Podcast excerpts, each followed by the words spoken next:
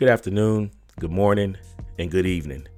This is Sean Wilson, your host of Becoming One Church. I'd like to welcome you back to another episode, and I want to share a message with you tonight to um, encourage you um, in a in a way. This is there's a holiday. It is uh, that's coming up pretty soon here. It actually, at the end of the week, it is what we call Halloween. Some Christians don't celebrate it. Some Christians use an alternative. Some Christians and believers they um, they go out and they evangelize on these evenings. Um, but what I want to talk to you about is is a particular person that's in the Bible. That's somebody that we can we can learn about. Um, but I'm going to use a familiar name. His name is Jason. And I want to talk about Jason because Jason was a special brother. He doesn't have a, a big part, but let's just say he has a huge heart.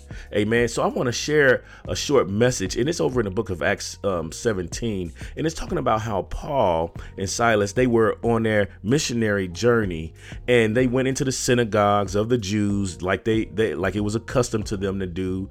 And when he went in on the Sabbath, he reasoned with them, um, them from the scriptures, explaining and giving evidence that Christ has suffered and was raised from the dead, and um, and saying that this this Jesus whom I am proclaiming to you is the Christ, the anointed one, um, God in the flesh, the Son of God. That's what he was communicating to him. And then it was some of them were persuaded to join Paul and Silas of that that great number. Some of them was persuaded to join them, meaning they believed the message and they was like, man, we received this.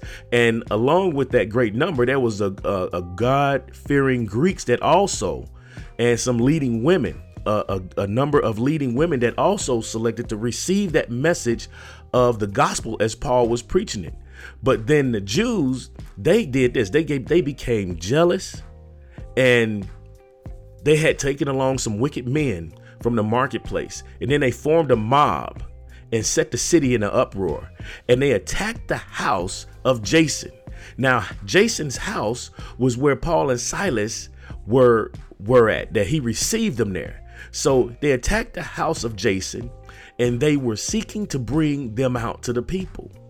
And I'm, I'm kind of reading through this and paraphrasing and interjecting as I go. So if you follow along, is is Acts chapter 17. I'm at verse 6 now, and it says, And when they did not find them, they began dragging Jason and some brethren before the city authorities, shouting, These men who have upset the world have come here also. Now, who are the these men? The these men, he's talking about the apostles. And when he said upset the world, he means to turn the world upside down with the message that was being preached. Amen. Amen. And in verse 7, it says, And Jason has welcomed them, and they all act contrary to the decrees of Caesar, saying that there is another king, Jesus. So they stirred up the crowd and the city authorities who heard these things.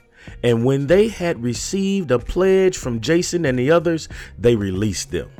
Now, amen. This pledge was a payment for them to be released, to be released from custody. So, what I want to talk about today is I want to encourage you as believers. For one, once a person becomes a believer, we have to understand like like the lord told peter when he said we left our homes and we left everything. What what are we going to get lord?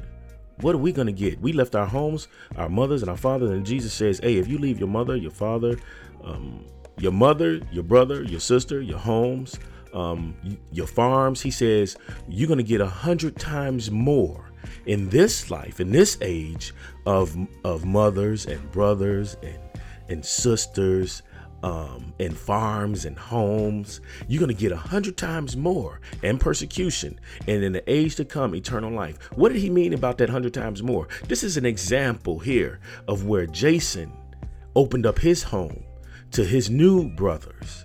And that's what we need to do for our brothers and sisters. We need to be there for one another and we need to help one another when when they are down. That's what God is calling us to do. We we are called to be one family. And that's what becoming one church is about. It's about being one family under God. Amen.